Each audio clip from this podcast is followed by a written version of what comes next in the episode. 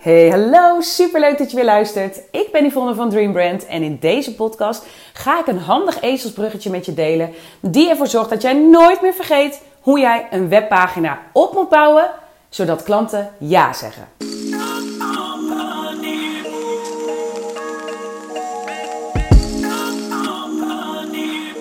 Hey, superleuk dat je weer luistert naar een nieuwe podcast. Ja, de bedoeling is iedere week een podcast. Nou, lukt dat niet elke week. Je zal het misschien wel gemerkt hebben. Ik doe echt mijn best, maar af en toe, ik moet gewoon al mijn werk in drie dagen proppen. En uh, ja, ik had deze week ook best wel veel werk voor klanten liggen. En ik heb allemaal plannen met mijn eigen business uh, ook, waar ik ook veel voor moest doen. Dus ja, dan is die podcast toch een beetje ondergeschoven kindje. Dat wil ik niet, maar dat gebeurt gewoon. En nu had ik een uh, half uurtje over en ik dacht, weet je wat, ik ga gewoon nu die podcast opnemen. En dan heb ik er weer één op staan. Want ik vind het wel heel erg belangrijk. En ja, hoe kwam ik nou op dit onderwerp? Ik had vorige week een Pick My Brain Call met een klant van mij. Zij had meegedaan aan mijn workshop. Uh, waarin we samen de inhoud van de website uh, gingen maken. Of je huidige inhoud fine-tunen. Een beetje aanpassen, upgraden, updaten. En naar aanleiding daarvan had ze bij mij een Pick My Brain Call ingepland. En um, ja, ze wilde eigenlijk de dingen die ze aangepast had aan haar site, wilde ze even wat feedback van mij op. En het leuke van dat soort uh, Pick My Brain Calls, überhaupt een Pick My Brain Call, het is niet alleen deze, maar altijd die Pick My Brain Calls, dan, ja, ik, ik merk altijd dat ik daar weer inzichten voor mezelf uithaal. Of ja, dat ik dan bijvoorbeeld dingen zie uh, bij klanten waarvan ik denk, oh ja, dat is ook wel leuk om te delen in mijn podcast. En zo ook nu. Want ik heb het al eerder gehad over het principe: je moet niet het vliegtuig verkopen, maar de bestemming. Even kort, nog één keer samengevat. Ik heb het wel in andere podcast, uh, een paar podcasts terug, heb ik het ook uh, uitgebreid besproken. Ga die vooral even luisteren als je hier meer over wil weten. Maar um, even kort gezegd, hè, je moet je dus focussen op het resultaat, op de bestemming waar iemand naartoe gaat. En dat is eigenlijk het allerbelangrijkste. En pas als dat verlangen gewekt is, dan wordt het belangrijk uh, hoe je gaat. Dus wat jouw product of dienst is. Hè, denk even aan... Um, als een vliegtuigmaatschappij naar New York vliegt, dan laten ze plaatjes van New York zien. Nou, zo moet jij dat eigenlijk ook doen. Zo wek je de interesse van, uh, van jouw ideale klant. En uh, nou, het leuke was, zij had dat allemaal heel netjes op haar homepage helemaal goed doorgevoerd. Op haar ja, keiharde salespage, om het maar zo even te zeggen, uh, had ze dat ook doorgevoerd. Uh, netjes doorgevoerd, maar we kwamen op een bedrijvenpagina en daar lag weer de focus heel erg op het product. Wat er dan gebeurt is dat je eigenlijk ja, vaak ga je, er, ga je er eigenlijk onbewust vanuit. Want het is niet zo dat zij de enige is bij wie ik dat zie. Dat zie ik namelijk wel vaker gebeuren. Uh, je gaat er dan vanuit dat iemand via jouw homepage komt. En jouw homepage heeft gelezen en door heeft geklikt naar de vervolgpagina. Het kan natuurlijk zijn dat iemand op jouw homepage komt en direct via de navigatiebalk doorklikt op de bedrijvenpagina. En dan gelijk een product ziet. Dus nog helemaal niet zo getriggerd is hè, uh, op het verlangen wat hij of zij heeft. Of iemand komt via Google rechtstreeks op die pagina terecht. Dat kan natuurlijk ook. Dus, uh, of wordt door iemand verwezen, ik zeg maar wat, weet je wel. Ja, die, en die klikt gelijk door. Um, ja, het, het, het kan zo zijn dat iemand gelijk op die pagina terechtkomt. Eigenlijk moet je iedere pagina opbouwen met in eerste instantie um, de focus op het resultaat. Op het verlangen van jouw ideale klant. Um, dat, dat zou eigenlijk overal moeten. En uh, toen zei, dat vroeg ze ook letterlijk van, ja, moet dat op iedere pagina? Ja, dat moet op iedere pagina. En ja, eigenlijk zou je dat in al jouw communicatieuitingen moeten doen. Vind ik. Uh, focus op het resultaat. Toen dacht ik, nou, toen moest ik denken aan een, een uh, marketingterm die de meeste marketeers wel kennen, maar die hoor ik niet zo heel vaak voorbij komen meer. Maar is eigenlijk ook wel een hele goede om het wat duidelijker uit te leggen. Het AIDA-principe. Je moet altijd eerst zorgen op een pagina, op een websitepagina. Deze die komt eigenlijk al uit de, uit de tijd toen er nog niet eens uh, internet was. Uh, want vroeger werden advertenties in magazines en zo werden ook al zo opgemaakt. Uh, het AIDA-principe. De A staat voor attention, de I staat voor interest, de D voor desire en de laatste A staat voor action. En die volgorde moet jouw marketing of jouw communicatieuiting hebben. Nou, bij een advertentie was het dan zo, ergens midden bovenaan uh, stond dan iets wat attentiewaarde had. Dus wat opviel, wat attentiewaarde had, wa waardoor iemand getriggerd werd. Vervolgens, uh, als je dan beter keek, hè, je er wat mee, meer in ging verdiepen, dan wekte dat interesse op. En dat, dat ging ook misschien in een deel van de tekst. En ehm, uiteindelijk uh, creëerden ze daarmee een verlangen, desire. En dan stond er ergens rechts onderaan een website of een andere actie die dan genomen moest worden. En dat was de action. Maar zo is een websitepagina in principe ook opgebouwd. Hè? De attentiewaarde is hè, het, het, resultaat, het verlangen, het probleem wat je benoemt. Nou, vervolgens gaat men lezen. Ga je interesse wekken? Hè? Ga je een beetje uh, door over het probleem? Je gaat uiteindelijk uh, um, door op hoe zou het voor je zijn als. Dat, daar komt dat desire al een beetje naar voren. Hè? Want dan ga je een beetje zitten op van hé, hey, wat nou als je dit resultaat bereikt? Dat, dat is het verlangen. Vervolgens kan je dus ook al je product uh, laten zien van hé, hey, als jij dit wil, dan kun je dit en dit en dit doen. En vervolgens hangt daaronder een actie.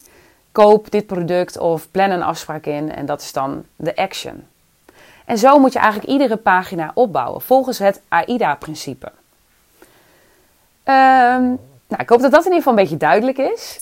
Wat ook wel een leuke was tijdens dat gesprek, is dat je, ja, hoe wek je nou de interesse van jouw klant? Ja, nou, wat het meest gezegd wordt is benoem het probleem of benoem het verlangen, want daar zit emotie op. Je moet in ieder geval uh, ja, proberen, dat is altijd het beste om iemand uh, te pakken, om iemand zijn attentie, hoe noem je dat, zijn aandacht te trekken.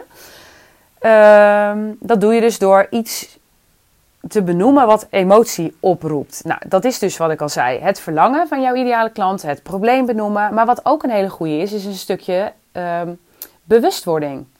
Want soms heeft jouw klant helemaal niet het idee dat hij jouw product nodig heeft. En uh, nou ja, in haar geval is bijvoorbeeld zij, zij richt zich op, of zij leert ouders en kinderopvang hoe ze kinderen gezonder kunnen laten eten, of hoe ze gezondere keuzes kunnen maken. En uh, op die bedrijvenpagina zou je bijvoorbeeld, want eh, ze vertelde mij dat zij een uh, workshop had gegeven aan een kinderopvang. En eigenlijk dat dat heel vaak gebeurt. Dat dit niet de eerste keer was dat dit gebeurt. Maar dat ze tijdens die workshop tot de conclusie kwamen dat dat kinderdagverblijf al veel te veel calorieën geeft aan de kinderen. Dat ze het ontbijt en het avondeten thuis over kunnen slaan. Ja, dat is natuurlijk best wel heftig. Terwijl de meeste kinderdagverblijven hebben gewoon het idee dat ze al heel goed bezig zijn. Dus uh, dan zou zij als titel kunnen zeggen: de meeste kinderdagverblijven hebben het idee dat ze best goed bezig zijn. Maar 9 van de 10 kinderdagverblijven geven de kinderen al veel te veel calorieën dat ze ontbijt en avondeten thuis over kunnen slaan. Zo'n zin, ja, als ik een kinderdagverblijf zou zijn, zou ik denken: oh jee, als ik dat maar niet doe, want je wil natuurlijk het beste voor die kinderen. Als wij dat maar niet doen met ons kinderdagverblijf, dat trekt de aandacht. Vervolgens hè, ga je in dat stukje eronder gaat ze, moet, zou ze er verder op in moeten gaan. Gaat ze hè, uitleggen van hè, wat, wat, dus interesse wekken eigenlijk. Hè, wat, wat, um, uh, wat, wat, wat, ze anders zouden kunnen doen. Nou, hè, de tools, de handvatten, maakt niet uit. Dat is, dat is haar ding, wat zij daar dan zou gaan benoemen. Maar of een stukje storytelling daarover. Hè, misschien iets wat ze meemaakte uh, tijdens zo'n workshop. Want uiteindelijk geeft ze die workshops. Waar ze dit inzicht uit haalde. Maar een stukje storytelling waarmee je de interesse wekt. En uiteindelijk het verlangen creëert om bij haar die workshop te boeken.